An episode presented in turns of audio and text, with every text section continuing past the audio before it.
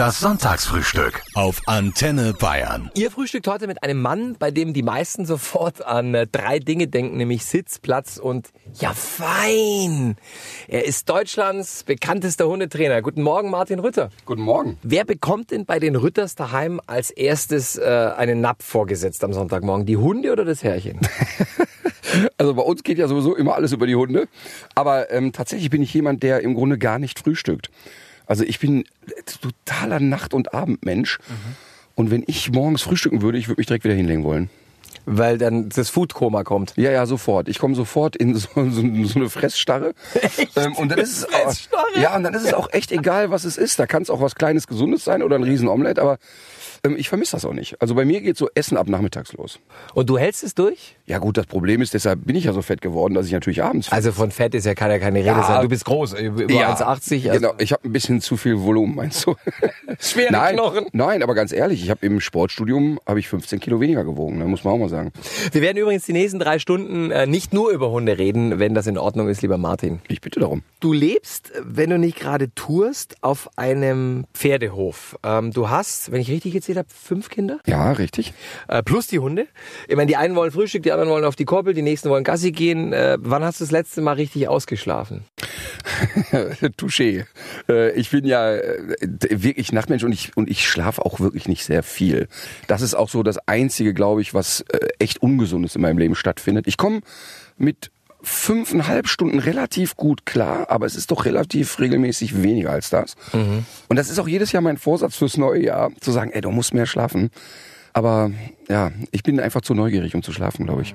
Jetzt hast du tausende Hunde, beziehungsweise muss man eigentlich sagen, ihre Halter, also Herrchen und Frauchen erzogen und du hast fünf Kinder großgezogen. Was ist schwerer? Ja, ich glaube, dass Kindererziehung viel, viel schwerer ist als Hundeerziehung. Ich habe sehr unterschiedliche Persönlichkeiten als Kinder. Und der eine, der Moritz, der war immer total unkompliziert. Und wenn du da eine Ausnahme gemacht hast, dann ist einfach nichts passiert. Und die Leni, die hatte einfach viel mehr Feuer. Wenn du da eine Ausnahme gemacht hast, als sie noch klein war, da war am nächsten Tag Achterbahn in der Hütte. ähm, äh, also da muss man schon ein bisschen individuell sein. Und ich glaube aber natürlich, dass der wesentliche Unterschied ist, ein Kind erziehen wir ja auf Eigenständigkeit. Im Idealfall bringst du dem Kind bei, guck mal, so macht man sich eine Schleife, so den Reißverschluss zu, jetzt hast du Abitur, gib bitte den Schlüssel ab und geh in die Welt. Und bei einem Hund muss genau das Gegenteil stattfinden, nämlich der Hund muss immer unselbstständig bleiben. In der Sekunde, wo ein Hund versteht, ich kann die Sachen eigentlich alleine viel besser, ist Tanzt er dir auf der Nase rum? ja, und er ist dann nicht mehr gesellschaftstauglich, weil dann macht er alles das, was in unserer Gesellschaft verboten ist. Wo bist du konsequenter? Bei den Hunden oder bei deinen Kindern? viel konsequenter bei den Hunden, ähm, weil ich mit denen nicht verhandeln kann. Mit meinen Kindern, ich habe wirklich immer schon großes Vertrauen zu denen gehabt und ähm, hab äh, ist wirklich immer schrecklich gefunden, wenn ich andere Eltern gesehen habe, die stark an der Persönlichkeit eines Kindes rumgebastelt haben. Das habe ich nie getan. Also der erste zum Beispiel, der der Erstgeborene, der Marvin, ich habe wirklich dem immer, weil ich ja selber sehr sportaffin bin, dem immer als kleiner Junge einen Ball hingerollt. Und das Einzige, was der gemacht hat, ist ein Gesicht drauf gemalt und mit Puppen gespielt. Und ich habe dann keine Sinnkrise gekriegt ne? und habe gesagt, okay, der ist so als Persönlichkeit, wie er ist und respektiere das total. Ich respektiere zum Beispiel auch Entscheidungen von Kindern sehr. Also der hat mit zehn Jahren zu mir gesagt, Papa, ich möchte für ein Jahr nach Amerika. Und ich hätte den gelassen. Meine Da war der zehn. Da war der zehn. Meine Ex-Frau hat das natürlich gestoppt und hat gesagt, das kommt nicht in Frage. Ich hätte das gemacht. Ähm, wir haben uns dann darauf geeinigt, dass er mit 13 ähm, für 15 Monate nach England darf. Gibt es Dinge, die du auch mal durchgehen lässt? Ich meine, ganz klar, die müssen die über die Stränge schlagen und sich ausprobieren und da gibt's nie ein Donnerwetter oder irgendwas in der Art. Wir reden dann darüber. Also jetzt, als einer meiner Söhne das erste Mal betrunken nach Hause kam, kam von einer Karnevalsparty, ich lebe in der Nähe von Köln, kam mit einem guten Kumpel sehr betrunken nach Hause, da war der so 15,5 und dann habe ich ein Video von denen gemacht und habe gesagt, hört mal, sollen wir uns noch ein paar Spaghetti kochen? Und habe die Spaghetti kochen lassen und habe die 15 Minuten lang dabei gefilmt. Und am nächsten Morgen habe ich denen das gezeigt und habe gesagt, guck mal, so blöd wie ihr da ausseht und was ihr da für einen Stuss redet, das haben alle Mädels genauso gesehen. Also die hübschen Mädchen waren an dem Abend schon weg, das kann ich euch sagen. Und für die war das sehr aufschlussreich. Martin, du bist im Frühjahr mit deinem aktuellen Tourprogramm Freispruch auch in Bayern am 12. März in Kempten und am 14. März in Neu-Ulm. Geht es ähm, hier um Freispruch für Hunde oder für Herrchen und Frauchen? Auf jeden Fall für die Hunde. Natürlich, du bist der Anwalt der Hunde. Ja, ich, ich empfinde das echt so. Ich mache jetzt den Beruf schon fast 24 Jahre und ich habe keinen einzigen Hund kennengelernt, wo ich gesagt habe, ah okay, das war er schuld. Sondern es war immer von Menschenhand gemacht. Aus Unwissenheit, aus zu großer Emotionalität oder viel zu großer Härte und Strenge.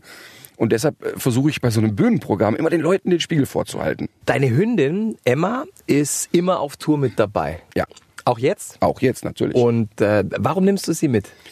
es hat ein Stück von zu Hause. Ich, es ist wirklich ganz verrückt. Wenn ich zu Hause bin, dann kommt so echt so dieses Zigeunerhafte in mir raus. Ich muss los. Ich muss, ich bin dann so, oh, ich, jetzt war ich lang genug zu Hause, jetzt will ich wieder in die Welt, ne? Und sobald ich im Auto sitze und das Haus verlassen habe, habe ich schon Heimweh. Und denke, boah, eigentlich ist doch zu Hause so schön. Und Emma gibt mir wirklich so ein Stück Heimat und Zuhause. Jemand, der keinen Hund hat, der denkt jetzt, was ist denn mit dem kaputt? Aber jemand, der einen Hund hat, weiß, wovon ich rede. Die gibt mir ein Stück Zuhause, die gibt mir ein bisschen Struktur. Ähm, das hilft mir total. Man wacht jeden. Morgen neben jemandem auf, den man kennt. Ja, genau. Das ist ja bei mir ja nicht wie im Tourleben hier mit Sex, Dogs and Rock'n'Roll. Das ist bei uns ja nicht so, ne? Ähm, Darf sie ins Hotelbett? ja, sie darf ähm, nach Absprache ins Bett.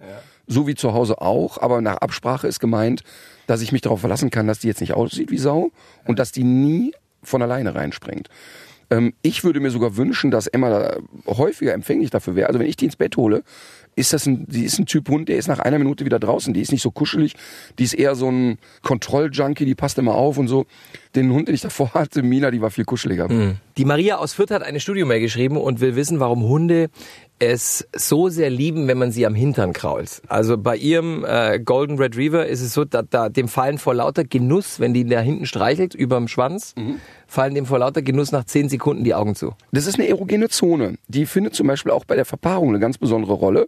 Also bevor ein Rüde sagt, oh, ich kann da mal aufreiten, stupst der da mit der Nase ein paar Mal gegen.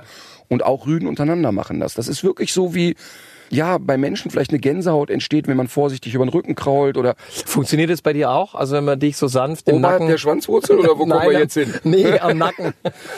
Uns hören jetzt gerade viele, ähm, denen es schon lange in den Fingern juckt oder bei denen die Kinder sagen, Mama, Papa, wir wollen endlich einen Hund. Wie finde ich raus, gerade wenn ich sowas, also wenn ich noch nie Hundebesitzer war, dass das auch funktionieren wird? Ja, ich glaube, der wichtigste Test für die Eltern ist, ob die das selber wirklich wollen. Das ist fatal, wenn man dann dem Quengeln der Kinder nachgeht, weil natürlich sagen die Kinder dann, nee, wir übernehmen da Verantwortung, wir gehen mit dem raus und so. Das ist alles Blödsinn. Die Kinder können eine Verantwortung für einen Hund nicht übernehmen. Und da würde ich ein viel weniger komplexes Tier nehmen, vielleicht mit einer Katze anfangen. Du sagst, selbst Anfänger ähm, sollten sich lieber im Tierheim umschauen, anstatt gleich zum nächsten Züchter zu rennen. Warum? Na gut, das ist eine Entwicklung, die auch in meinem Kopf stattgefunden hat. Mein erster Hund, Mina, schon 25 Jahre her. Und da äh, habe ich einen Welpen aus einer Rassezucht genommen, weil ich einfach das total schön fand, einen Welpen aufzuziehen und fand das niedlich und so. Und hatte auch den Irrglauben, Mensch, dann ist das doch alles leichter. Du hattest zu dem Zeitpunkt auch schon Tierpsychologie studiert, oder war das davor? Nee, nee, das lief alles parallel. Und ähm, ich hatte ja erst an der Deutschen Sporthochschule in Köln Sport studiert und parallel Tierpsychologie. Das lief dann so alles nebenher und ich war, äh, sag ich mal, in der Theorie sattelfest, als ich mir den ersten Hund kaufte. Ähm, und das war auch schön, ich möchte das nicht missen. Der Hund war eine Sensation und es war 16,5 tolle Jahre. Aber heute passt das nicht mehr in mein Weltbild. Ich verurteile keinen, der einen Welpen kauft, aber meine, ich habe so viel mit Tierschutz zu tun und die Tierheime sind so vollgestopft mit Hunden. Und dann immer nachzuproduzieren, ist eigentlich nicht richtig. Und ich würde mir wünschen, und viele Züchter würden das unterschreiben, dass man sagt, jetzt kaufen wir erstmal die Tierheime leer und dann produzieren wir wieder nach. Und die Leute haben auch immer die Angst, Mensch, im Tierheim, wenn ich da einen Hund nehme, dann nagel ich mir doch direkt ein Problem ans Bein. Und das ist totaler Blödsinn. Wenn du dir einen Hund aus der Rassezucht kaufst, als Welpen, und nach fünf Jahren gucken wir mal, wo stehst du? Was läuft gut und was läuft schlecht? Bist du auf demselben Status quo, als hättest du mit verbundenen Augen einen Hund aus dem Tierheim befreit. Die Probleme kommen sowieso, wenn du nicht konsequent bist. Und deshalb ähm, finde ich es einfach cool, ins Tierheim zu gehen. Es funktioniert übrigens. Ich hatte eine Hündin aus dem Tierschutz aus Ungarn, die, die war schon fünf, als sie nach Deutschland kam und die war massiv vorbelastet. Also der, die, das erste Jahr ging nur mit Maulkorb, weil die alles angefallen hat. Ja. Aber das kriegst du auch hin. Ja, und da muss ich jetzt auch mal äh, dazu sagen, natürlich haben wir auch im Tierheim, aber wie auch in der Rassezucht Hunde, die unheimlich schwierig sind. Also du sagst schon auch, ein Hund hat einen Charakter und den hat er. Das ist wie ein Kind. Voll, also ich mache ja zum Beispiel Welpentests, da sind die Welpen gerade mal sechs Stunden alt. Und da kann ich dir schon sagen, ey, das wird aber ein Rocker und das wird ein Trödler. Echt? Total. Das kann, aber das konnte ich dir auch bei Kindern sagen. Alle meine Kinder, die zur Welt kamen, da, da konnte meine Ex-Frau aber wirklich nach 20 Minuten sagen, okay, alles klar, wir schnallen uns mal fest an, der wird's. Oder hier, ach, der ist genügsam. Und das ist tatsächlich so gekommen. Krass. Du bist außerdem, Martin, für einen Hundeführerschein, also für die Halter, für Herrchen und Frauchen. Wie viele von uns da äh, durchrasseln würden, da sprechen wir gleich drüber hier auf Antenne Bayern. Warum ich ein Fan des Hundeführerscheins bin, ein Hund kann gefährlich sein. Aber überleg mal, wenn Klar, es gibt auch immer wieder diese Meldungen, also Pitbull, der tot beißt ja, oder... ja, jetzt gar nicht irgendwie hu, die schlimme Kampfhundproblematik, denn die meisten Bisse in Deutschland passieren übrigens von Schäferhundmischlingen. Also wir dürfen das gar nicht an Rassen festmachen, sondern ähm, der Hund hat halt eine gewisse Wucht und Kraft. Der ist mitten unter uns Menschen. Und jetzt, das Perverse ist in Deutschland, wenn du angeln gehen willst, musst du einen Angelführerschein machen. Ich habe noch nie einen Angler gesehen, der gefährlich für die Gesellschaft ist. Und ich finde auch im Interesse des Hundes sollte der Mensch kompetent sein, bevor er sich einen Hund anschafft. Das heißt, ich bin dafür, dass es einen, einen sehr fundierten Hundeführerschein gibt und den muss man machen, bevor man überhaupt einen Hund bekommt. Wie viele potenzielle zukünftige Herrchen und Frauchen, glaubst du, würden den gar nicht bestehen? Ne, ich glaube, die würden den alle bestehen, weil der ja vernünftig geschult sein soll. Also ein Führerschein dient ja nicht dazu, dass man sagt, wir selektieren jetzt aus. Guck mal, beim Autofahren, äh, also ganz ehrlich, die ersten drei Stunden, ich habe gedacht, der lerne ich nie. Und hab's ja auch irgendwie hingekriegt. Und, und äh, nach zehn Stunden merkst du, na, so schwierig ist nur auch nicht. Ähm, das heißt, ich möchte ja die Leute schulen. Ich will auch gar keinen Aufriss machen. Ich glaube, dass man nach drei Wochenendseminaren die Leute kompetent genug hat, dass die fundiertes Grundwissen haben. Die müssen ja keine Freaks werden. Aber die sollten schon einen Hundezüchter von einem Hundemassenproduzenten unterscheiden können. Die müssen wissen, welche Rasse passt überhaupt zu mir, äh, was braucht so ein Hund zum Glücklichsein. Und dann ist es alles viel einfacher. Gab es äh, Menschen, die du kennengelernt hast, wo du gesagt hast, lassen sie es? Total. In meinem privaten Umfeld habe ich das ganz oft. Das, also ich, am allerliebsten habe ich ja in meinem privaten Umfeld Leute, die keinen Hund haben. Weil, ja, ich Weil du ja ständig immer, dann Ja, ich- vorbeikommen musst. Ich hab's doch immer dann an der Backe. Ja, klar. Ich habe mal vor vielen Jahren haben Freunde von uns ähm, wollten sich einen Leonberger kaufen. Das ist eine sehr sehr wachsame Rasse. Können super Hunde sein, wenn du Ahnung hast. Wenn du keine hast, Hölle Hölle Hölle. Haben sich den Leonberger gekauft und ich habe gesagt, Leute, bitte, das, das funktioniert in eurem System nicht. Ihr habt drei kleine Kinder, ihr seid beide, also beide Elternteile wirklich eigentlich nicht so hundeaffin. Hör mal, Fazit war, da konntest du mit den eigenen Kindern nicht mehr das Haus betreten. Und das ist doch nicht die Grundidee. Weil der das Haus verteidigt hat. ja, da, da konntest du nicht mehr rein. Der Ich war muss kurz blöd fragen, was ist ein Leonberger? Ist es ein Jagdhund oder, oder Nee, ein das sind klassische Wachhunde, die fangen so bei 50 Kilo an und wenn die Heiliger werden, ist das nicht lustig. Und, und das war ein schönes Beispiel. Der Hund war hinterher nur noch an der Leine, konnte überhaupt keine Freiheit genießen. Der, da musste in der Ritterrüstung ins Haus rein, das ist alles Mist. Also ich freue mich ehrlich gesagt immer, wenn um mich herum die Leute entweder sich gut beraten lassen vorher, dann ist es cool, oder es einfach sein lassen. Hand aufs Herz, Martin. Hast du mal Hundefutter probiert? Sehr häufig. Ich nämlich auch. sehr, sehr häufig ähm, und jetzt nicht aus äh, großem Kohldampf, aber ich habe ja inzwischen äh, einen eigenen Trainingssnack auf den Markt gebracht und in der Phase war es mir extrem wichtig, ein Gefühl dafür zu kriegen. Und da ging es mir eigentlich jetzt nicht darum, schmeckt der mir, weil der schmeckt mir überhaupt nicht, sondern die Konsistenz testen, ähm, wie intensiv ist der Geschmack und so. Also das habe ich oft getan in meinem Leben. Hundebesitzer, Freunde von mir, die haben auch schon mal so ein Löffelchen von so einem Nassfutter in sich reingeschaufelt, weil das riecht ja auch so lecker. Mhm. Eine gute Freundin von mir hat auch ein eigenes Futter auf den Markt gebracht, sehr erfolgreich. Äh, Die probiert es regelmäßig, um zu dokumentieren, dass es hochwertig ist, aber da bin ich raus.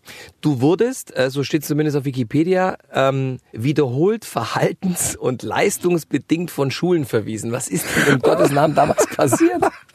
Die Frage, da, frage ich mich auch manchmal. Aber ich glaube, wenn ich es heute analysiere und ich habe eine Lehrerin, zu der ich heute noch Kontakt habe und Marianne Kissing-Stolz, für mich im Nachgang wohl die wichtigste Person, die ich kennengelernt habe. Also jetzt unabhängig von Familie und so weiter, ne, also die prägendste Person. Weil zu der kam ich, als schon alles im Eimer war.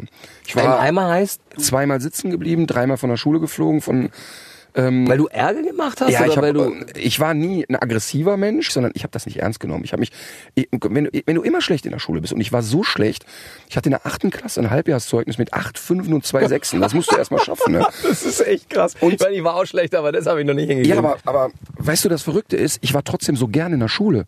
Typischer Klassenclown und ganz gruselig und ich habe den Ernst der Lage gar nicht kapiert. Und erst als es hieß, pass auf, gute Nachrichten, in dieser Region nimmt dich keine Schule mehr auf. Du gehst weg hier.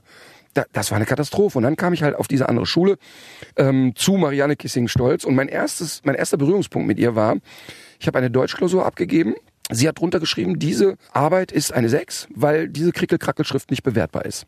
Und weißt du, wie ich drauf war? Ich habe da drunter geschrieben, ja, gewöhn sich dran, jedes Genie hat eine Krickelschrift. Und weißt du, was sie geschrieben hat? Gewöhn dich dran, nicht jeder, der krickelt, ist ein Genie. Und dann habe ich gedacht, alter Schwede, wie ist die denn drauf? Die, weil, die hat dir Kontra gegeben ja, und die hast du dann respektiert. Die ja? habe ich, und weißt du, warum ich diese Frau sofort gemocht und ich würde sagen auch sehr schnell geliebt habe? Weil du gespürt hast, die ist bei dir. Die, die wäre für Schüler durchs Feuer gegangen. Wir hatten einen, einen Mitschüler, der aus so einem Drogenmilieu kam. Die Eltern waren beide schwer heroinabhängig. Und die ist ein Jahr lang vor dem Schulabschluss jeden Morgen in ihrem gelben Käfer dahin gefahren und hat den aus dem Bett geschüttelt und zur Schule gezerrt, einfach damit er die Schule schafft. Das ist ja krass. ist unfassbar. Und wir, wirklich diese Frau, da ich richtig Gänsehaut, wenn ich von ihr erzähle, die alle Schüler, die jemals mit der zu tun hatten, haben gedacht, boah, war die anstrengend, aber die war cool. Hör mal, die konnte eine halbe Stunde ohne eine Kippe gar nicht aushalten. Die stand am Schulfenster und hat im Deutschunterricht eine gequarzt. Die war, die war unfassbar einfach, ne? Aber um zu sagen, was ist auf den anderen Schulen schiefgelaufen? Ich habe mich gelangweilt. Ich fand das nicht interessant. Mich hat das nicht gefixt, was da passiert.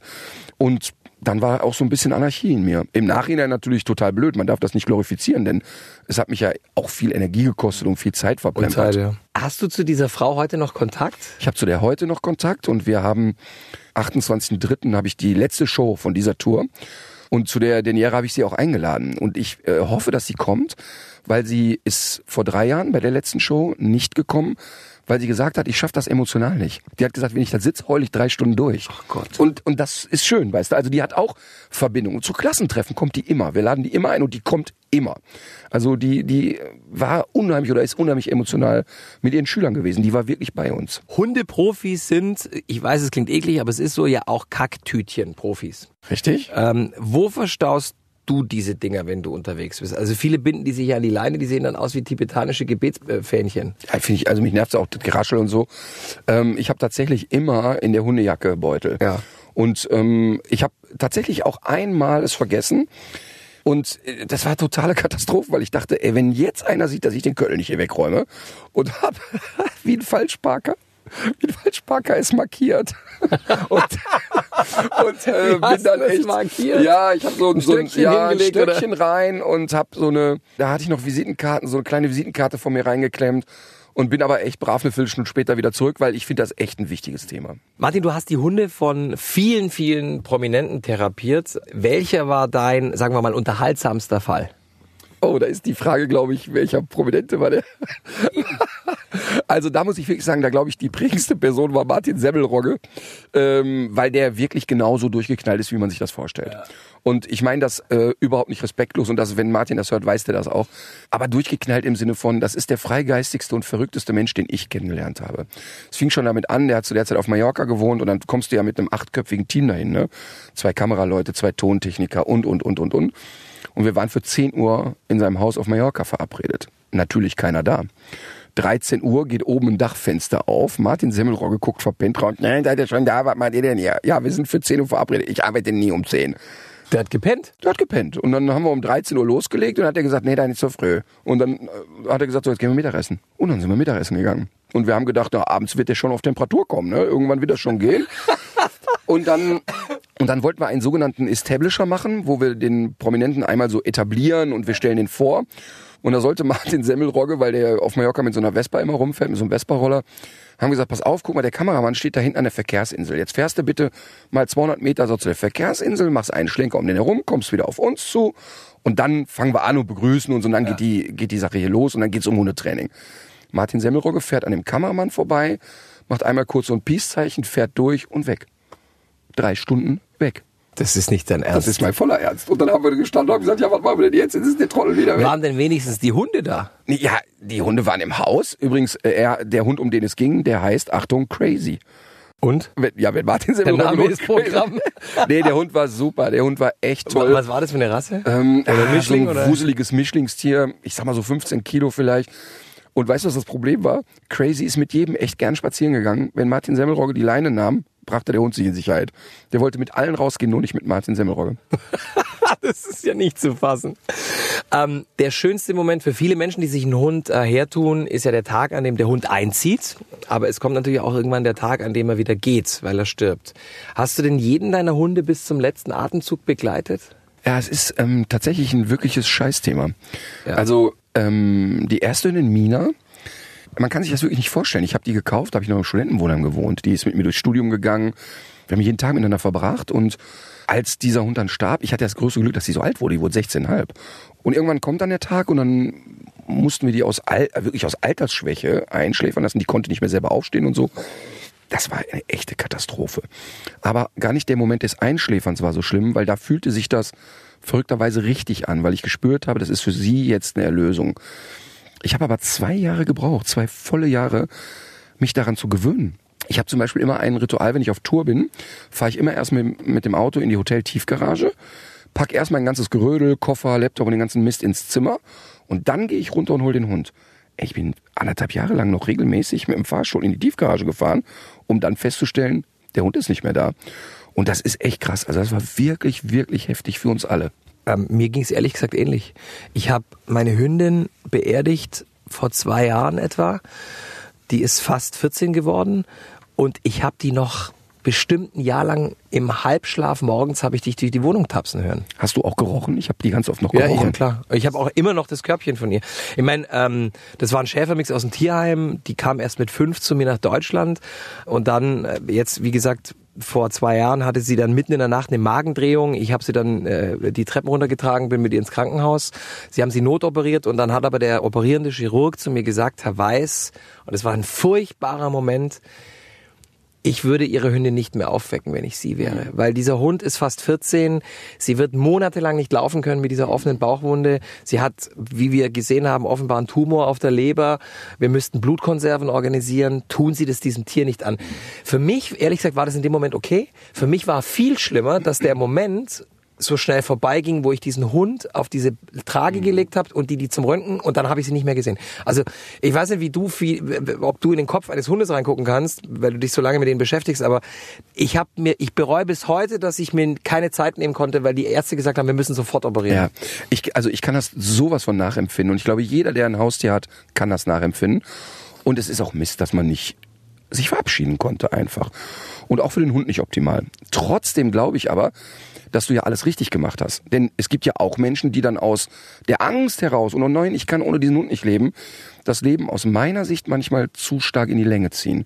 Und ich finde das total richtig und glaube, dass ich genauso reagiert hätte. Und als ich Mina gehen ließ und sagte, so heute ist der Tag, hatte ich echt das große Glück. Die lag im Garten, hat gepennt und irgendwie, jetzt war es soweit. Dann haben wir die alle nochmal wach gemacht und dann haben wir die, weil das echt bis zuletzt noch so ein verfressenes Monster war, haben wir die nochmal richtig schaufeln lassen. und dann habe ich die zum Auto getragen, weil es bei uns so steil die Treppe runtergeht, da konnte die nicht mehr laufen. Die ist mir auf dem Arm schon eingeschlafen, so müde war die. Und das war, das fühlte sich richtig an, so blöd sich anhören mag. Du erziehst seit 25 Jahren Herrchen und Frauchen und ein bisschen auch die Hunde vielleicht mit. Wie gut klappt die Erziehung denn bei dir? Also folgst du zu Hause? Bei meiner Freundin bin ich, glaube ich, ziemlich handsam. Und ich glaube, ähm, was uns beide total verbindet, ist, dass sie selber auch eine sehr freiheitsliebende Person ist. Und wir beide äh, glauben schon, dass aus dir und mir ein Wir sein muss oder ein Wir entstehen muss, aber dass die einzelne Persönlichkeit wirklich immer über einer Beziehung stehen muss, finde ich. Und das, das denkt sie genauso. Und wir haben äh, einen spektakulär guten Umgang miteinander und ähm, können auch mit, mit Stress gut umgehen. Ähm, ich glaube, dass ich ziemlich handsam bin. Also das können sich, glaube ich, die wenigsten vorstellen, aber das ist so. Martin, du hattest mit 37 einen Herzinfarkt. Das ist echt krass. Was ist damals passiert und warum so früh? Die Diagnose war vor Ort Herzinfarkt. Es hat sich aber im Nachhinein herausgestellt als das sogenannte Broken Heart Syndrom. Das ist eigentlich eine Erkrankung. Das, das muss Das klingt wie Liebeskummer, aber es ist kein Liebeskummer, ja, oder doch? Ja, die, das Broken Heart Syndrom tritt in aller Regel bei alten Frauen auf, die einen plötzlichen emotionalen Schock erleiden. Familienmitglied stirbt, eine Kriegs- oder Stresssituation entsteht und ähm, bevor ich dir erkläre, warum das bei mir so kam, die Symptome sind genau wie beim Herzinfarkt und die Sterblichkeitswahrscheinlichkeit ist genauso hoch. Aber wenn du rechtzeitig behandelt wirst und es geht gut, dann hast du keine Vernarbungen auf dem Herzmuskel. Das heißt, das Herz ist bei mir zu 100 Prozent wiederhergestellt und ich bin auch kein klassischer Risikopatient. Ich muss weder Medikamente nehmen oder, also klar gehe ich nach so einem Einschnitt äh, jedes Jahr zum Check, weil wir reden von, also der, die Ärzte sagen, drei Minuten später wäre es vorbei gewesen. Ernsthaft. Ähm, und Was hat dich damals gerettet? ja, die Frage ist eher, wie kann man so bescheuert sein, so lange zu warten? Ich war in der Schweiz auf einem Seminar und habe da so irgendwie so Schmerzen im Hals gekriegt. Das fühlte sich so an, als hätte ich einen Lutschbonbon aus Versehen verschluckt. Und da kam aber so alle 20 Minuten ein Lutschbonbon gefühlt dazu. Ich kriegte schlecht Luft. War so 23 Uhr, da bin ich mit Mina noch mal rausgegangen und habe gedacht, Mensch, da gehst mal in die frische Luft. Hab dann ein Schmerzmittel genommen und habe gesagt, ach, warte mal. Und dann ging die Party aber los. Ab 0 Uhr hatte ich das Gefühl, als wenn Rainer Kallmund wirklich auf meinem Brustkorb steht und immer so wippt. Der unfassbare Echt? Schmerzen. Und irgendwann um 5 Uhr morgens habe ich eine Mitarbeiterin, die mit in dem Hotel war, angerufen und habe gesagt, Nicole, ich glaube wirklich, wenn wir jetzt nicht ins Krankenhaus fahren, sterbe ich. Und dann war die in einer Minute angezogen, stand vor meinem Zimmer und die war fertig. Die hat gesagt, wie siehst du denn aus? Und dann sind wir beide ins, sind in diese Klinik gefahren und dann denkst du ja erstmal, wenn du da morgens um halb sechs jemand wächst, kriegst du noch einen Anschiss. Ey, da war ein Trara in der Hütte, das kannst du dir nicht vorstellen. Ich konnte nichts mehr. Ich konnte nicht mehr stehen, ich konnte nicht mehr sitzen, ich konnte gar nichts. Und dann haben die wirklich innerhalb von zwei Minuten dann so ein Nottrara gemacht, sofort hochdosiert Morphium rein gegen die Schmerzen und was nicht alle. Und dann machen die den Schnitt in die Leiste, schieben dir einen Schlauch da rein und gucken mit der Kamera, was hat Hast du das noch mitbekommen? Volle Pulle. Und die Ärzte oh. sagten, und die Ärzte sagten, ähm, ja, dauert jetzt Viertelstunde, dann haben wir ein Ergebnis. Und dann haben die aber 70 Minuten in mir rumgestochert. Und die Schmerzen gingen nicht weg. Und ich lag da, und das werde ich nie vergessen, das war sehr einschneidend und habe nur gedacht, ey, weißt du, wenn die Kinder jetzt ohne Vater aufwachsen, dann hast du Arschgeige das selber verbockt, weil mir war klar, wodurch das kam, denn ich habe einfach die zehn Jahre davor unter so starken emotionalen Belastungen äh, gelebt, ich konnte meinen Kopf nicht sortieren. Also ich habe wirklich ernsthaft im Auto gesessen, bin Auto gefahren, hatte einen Laptop auf dem Schoß und habe während der Autofahrt Mails beantwortet, habe dabei parallel mit dem Handy am Ohr telefoniert und noch einen Burger gefuttert. Und ich bin nach sechs Stunden Autofahrt ausgestiegen, als hätte mich einer durch einen Fleischwolf gedreht. Dann habe ich Dreharbeiten gemacht, dann bin ich abends auf die Bühne. Parallel die ganze Zeit das schlechte Gewissen, boah, die Familie kommt zu kurz. Dann, wenn ich zu Hause war, oh, die Arbeit kommt zu kurz. Mein Kopf war nicht sortiert. Ich arbeite noch ähnlich viel, aber wenn wir beide jetzt hier sitzen, bin ich zu 100 Prozent gedanklich bei dir. Und das war, glaube ich, der Schlüssel zu sagen, hör mal Junge, es gibt echt äh, einen guten Grund, dass du mal deinen Kopf sortierst. Und dann hat das ungefähr ein Jahr gedauert. Und das ist ja jetzt ewig her, ne? Das ist, glaube ich, 12, 13 Jahre her. Ich kann mir echt keine Sekunde vorstellen, noch mal in so einen Zustand zu kommen. Martin, wir feiern dieses Jahr zum ersten Mal den Tag der Bayernliebe hier im Freistaat. Du bist ja auch oft hier, unter anderem mit deinem aktuellen Programm Freispruch in Kempten und Neuholm. Wir haben übrigens kurz nach halb äh, noch ein paar Tickets. Was liebst du an Bayern? Du bist ja oft da. Ja, jetzt pass mal auf, jetzt schnall dich mal gut an. Meine Schwester, und wir sind ja echt aus dem Robot, hat einen aus dem tiefsten Bayern geheiratet. Und es ist ein Mördertyp. Dadurch waren wir natürlich auch viel bei ihm und meine Schwester ist zuerst zu ihm gezogen. Wir haben dann in Augsburg gelebt und haben da ähm, natürlich auch viel Zeit verbracht, ist ja logisch. Inzwischen lebt er bei uns in, im Rheinland. Aber dadurch habe ich natürlich viel Verbindung und er zwingt uns natürlich viel bayerische Bräuche auf. Also wenn du da hinkommst, ist ja klar, was es da zu essen gibt. Da gibt es typisch bayerische Kost und so. Und bei ihm gibt's bei uns, äh, ich lebe ja in Köln inzwischen, gibt's natürlich diese kleinen Biere, bei ihm gibt's nur große und so.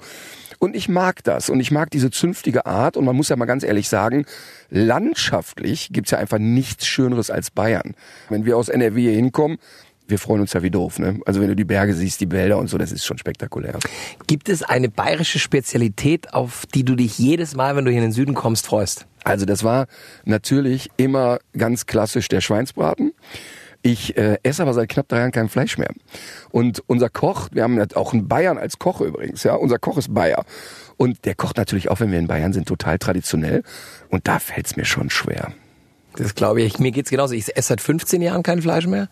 Aber wenn ich es rieche, da, das triggert mich immer noch. Total. Und ich weiß ja auch, dass es gut schmeckt und, und äh, Fleischkonsum ist ja nicht das Problem. Das, äh, also Mahlfleisch zu essen wäre ja auch alles noch in Ordnung. Aber diese Massen, die da gefuttert werden, und ich habe wirklich viel Fleisch gegessen, früher viel gegrillt und total. so. Hast du eine Lederhose? Ich habe eine Lederhose, sogar eine schweineteure. Aber soll ich sagen, warum? Karneval bei uns. Aber es ist eine echte, es ist keine Spaß. Nein, nein, die ist nicht aus dem Karnevalsgeschäft, sondern das ist eine echte und, und ich mag das auch total. Wenn du jetzt keine gehabt hättest, hätte ich gesagt, okay, wir sagen den Kempnern Bescheid, weil die Allgäuer machen schöne Lederhosen, wir müssen den Ritter aufrüsten. Ja, rüstet auf, ich bin auch für eine zweite empfänglich. Ich habe eine kurze übrigens, ne? Sehr gut, die über den Knien aufhört? Ja. Ach, der Ritter weiß Bescheid. Wenn du diese äh, Fußballerwadeln hast, dann musst du die auch zeigen. Bist du jemals von einem Hund ausgetrickst worden? Oh ja, ich wäre, ah, natürlich. Und das sind auch die Hunde, die ich am meisten liebe. Ich, ich habe keine Rassefavoriten, sondern Charaktere. Und ich mag, wenn Hunde so schlitzohrig sind. Und ich habe das wirklich regelmäßig, dass ich, wenn ich denke, so jetzt haben wir, jetzt, jetzt hat er's, ne? Und auf einmal kommt der an und hat Plan B. Und das mag ich total, da muss ich auch total schmunzeln immer und so. Ähm, ich liebe das zum Beispiel, wenn Emma, also meine Hündin, wirklich äh, sehr, sehr schlitzohrig, wenn die zum Beispiel vorher prüft, ob ich Sachen mitkriege. Also das heißt, die kommt dann, wenn ich zum Beispiel auf einer Couch liege und ich habe mich mal so fünf Minuten nicht von der Stelle bewegt. Dann spekuliert die darauf, ob die irgendwo in der Küche was Essbares klauen kann. Dann hüpft die aber nicht einfach auf die Anrichte, sondern die kommt wirklich gucken. Die schlendert dann vorher bei mir äh, an Und die tut Couch. so, als ob sie was ganz anderes vorhätte. schlendert so da rum, dann guckt die mich so einmal an, dann geht die weg und im Weggehen dreht die sich nochmal um und guckt nach. Und dann weiß ich so, jetzt, jetzt äh, geht's wieder los. Ne? Und das, ich mag das gern. Du hast ja Tierpsychologie studiert und hast auch Praktika gemacht in Wolf, Aufzuchtstationen. Wie siehst du diese Diskussion um Wölfe, diese Wolfsrudel, die wir jetzt wieder in Deutschland haben? Also ich habe eine lange, äh, fast dreistündige Reportage darüber gedreht und habe mich mit dem Thema beschäftigt. Und ich sag ehrlich, ich bin losgegangen und hatte echt die Ärmel hochgekrempelt und habe gesagt, hör mal, seid ihr bescheuert? Wir sollen nur froh sein, dass ein Raubtier in Deutschland sich wieder ansiedelt, ein Wildbestand reguliert. Und ich, also alle Leute, die ich vorher kennengelernt habe mit Wölfen, die sich auskennen, haben mir immer gesagt, Erik Ziemen hat mir immer gesagt, Martin, einen guten Wolf siehst du daran, dass du ihn gar nicht siehst. Die sind scheu, was wollen die von uns? Und dann habe ich da, bin ich durch die Lande da gezogen, habe mit Bauern gesprochen, deren Schafe gerissen wurden, mit Familien, die wirklich Wölfe in Gärten hatten. Und die haben immer gesagt, ja, weißt du, wenn du in Hamburg in der Innenstadt wohnst, im zehnten Stock im Penthouse, da kannst du schöne große Schnauze haben, aber wir hier auf dem Land haben die. Und das ist ein Problem. Und deshalb kann ich im Nachhinein verstehen, dass es wichtig ist, dass man sich mit der Problematik auseinandersetzt und sogenannte Vergrämungsmaßnahmen betreibt, also versucht, sie rauszuhalten aus den Dörfern. Aus meiner Sicht ist überhaupt keine Alternative, jetzt Abschussverfahren zu wählen. Wenn wir aber sehen, und jetzt kommt wieder das menschliche Problem, die Leute gehen ja dann hin auf Truppenübungsplätzen und so weiter, wo die sich ansiedeln und finden es lustig, Futter zu streuen. Und dadurch verlieren die Distanz. Martin, was mache ich, wenn ich spazieren gehe und ich begegne einem Rudel? Oder mir steht plötzlich ein Wolf gegenüber. Rudel Wölfe? Ja. Was, weißt du, was ich tun würde? Fotos machen. Ja. Ach, natürlich. Also, ja, ganz ehrlich, wenn du jetzt im Wald wirklich Wölfe sehen würdest, da, also Was wahrscheinlich nicht vorkommt, weil die hauen ab, ne? Ja, das ist erstmal sehr selten. Aber ich habe tatsächlich dort eine Frau kennengelernt bei der Reportage. Die ist mit ihrem Golden Retriever im Wald gewesen. Gott sei Dank war der Hund angeleint. Und die sind, sie sagt, geschätzt fünf Minuten in einem Abstand von 30 Metern mit ihr mitgegangen. Und die sagt, das war gefühlt der bedrohlichste Moment, den sie jemals hatte. Und sie hat im Kopf gehabt, das waren alte, erfahrene Tiere. Und rausgestellt hat sich, dass es Jungtiere waren. Und das war das Gefährliche daran. Die waren fünfeinhalb, sechs Monate alt. Die sehen für einen Laien ausgewachsen aus, weil die schon fast volle Körperhöhe haben. Und ein Jungtier ist noch neugierig und geht testen und so weiter, hat keine Erfahrungen. Und insofern würde ich die äh, Situation bedrohlich einschätzen. Der Naturschutzbund rät, stehen bleiben, ruhig bleiben und im Zweifel offensiv und laut in die Richtung gehen, klatschen, Krach machen. Aber das ist natürlich sehr theoretisch. Martin, du lebst privat äh, ganz beschaulich auf einem äh, Pferdehof bei Köln. Warum hast du dir diesen Ort ausgesucht? Also ich bin ja seit 25 Jahren in Köln. Ich habe da bin da zum Studieren hingegangen und mag die Stadt hat unglaublich Charme. Ich bin aber kein Stadttyp und deshalb bin ich ein bisschen außerhalb gegangen. Ich habe von Pferden überhaupt keine Ahnung. Ich mag aber den Geruch und ich mag das Ambiente. Und deshalb habe ich diesen alten Hof umgebaut. Der war ziemlich ramponiert, haben wir über einen etwas aufwendigeren Prozess dann und über viel, viel Zeit umgebaut. Und ähm, die Pferde, die dort stehen, sind klassische Einstellpferde. Ich selber habe keins, aber ich mag das Ambiente total und ich mag diese unfassbare Ruhe. Das, ich liebe das einfach. Aber ich bin trotzdem eben in 20 Minuten in der Innenstadt. Was war der größte Luxus, würdest du sagen, den du dir privat jemals geleistet hast? Also ich bin nicht so ein konsumorientierter Mensch. Also so jetzt irdische Güter sind mir nicht so wichtig. Ich habe zum Beispiel überhaupt keine teure Uhr oder sowas. Ne? Aber was, was mein größter Luxus ist, ist meine Freiheit. Weil da, ich war immer unheimlich freiheitsliebend und dadurch, dass ich ja in den letzten Jahren auch viel Geld verdient habe, habe ich ja den, die unheimliche Freiheit, dass ich den ganzen Tag tun und lassen kann, was ich will. Und da, das ist, das ist ein Luxus, der ist nicht bezahlbar. Also falls die Träume eines Tages doch mal größer werden sollten, Martin, Antenne Bayern verdoppelt aktuell das Gehalt. Auch meins? Auch deins, sehr gut, wenn du sehr mitmachst. gutes Radio. Gibt es, also wenn wirklich Geld gar keine Rolle spielen würde, gäbe es irgendwas, wo du sagst, scheiß drauf, das kaufe ich mir jetzt? Würde ich mir ein, ein sensationelles Boot kaufen. Weil das tatsächlich Freiheit bedeutet? Ja. Wenn du mit dem Boot überall hin kannst? Ja, das glaub Also ich. überall, wo Wasser ist? Ja, das glaube ich. Dann aber jetzt nicht im Sinne von, ich habe da die Kapitänsmütze auf, ich habe einen, einen Bootsführerschein für kleine Sportboote, habe aber natürlich keins, wenn mir viel zu viel Geld oder so. Aber ähm, so richtig, richtig eine fette Yacht und jemanden, dem man sagen kann, übrigens morgen möchten wir gerne da und da aufwachen, so gebe er Gas. Du bist im Frühjahr ja nochmal mit deinem aktuellen Tourprogramm Freispruch bei uns. Ähm, wohlgemerkt Freispruch für Hunde, nicht fürs Herrchen und fürs Frauchen. Die sitzen nach wie vor auf der Sünderbank, Total. auf der Anklagebank. Am 12. März spielst du in Kempten und zwei Tage später, am 14. März, dann in Neu-Ulm in Schwaben. Die, ähm, die Tour ist im Grunde genommen restlos ausverkauft, aber wir checken das mal mit Martin. Vielleicht ist der ein oder andere Gästelistenplatz noch frei und dann würden wir euch gerne draufschreiben. So machen wir das, weil, weil in Kempten und Neu-Ulm zum Beispiel haben wir noch ein paar Restkarten. Super. Also die kann man tatsächlich auch kaufen, aber die Tickets, die wir verlosen, die werden sehr besonders sein. Denn da gibt's noch ein Goodie von mir persönlich dazu. Ui. Da verrate ich aber nicht, was es ist. Martin, es war mir eine Freude, dass du hier warst. Herzlichen Dank für deinen Besuch. Danke ebenso und immer wieder gern. Das Sonntagsfrühstück auf Antenne Bayern.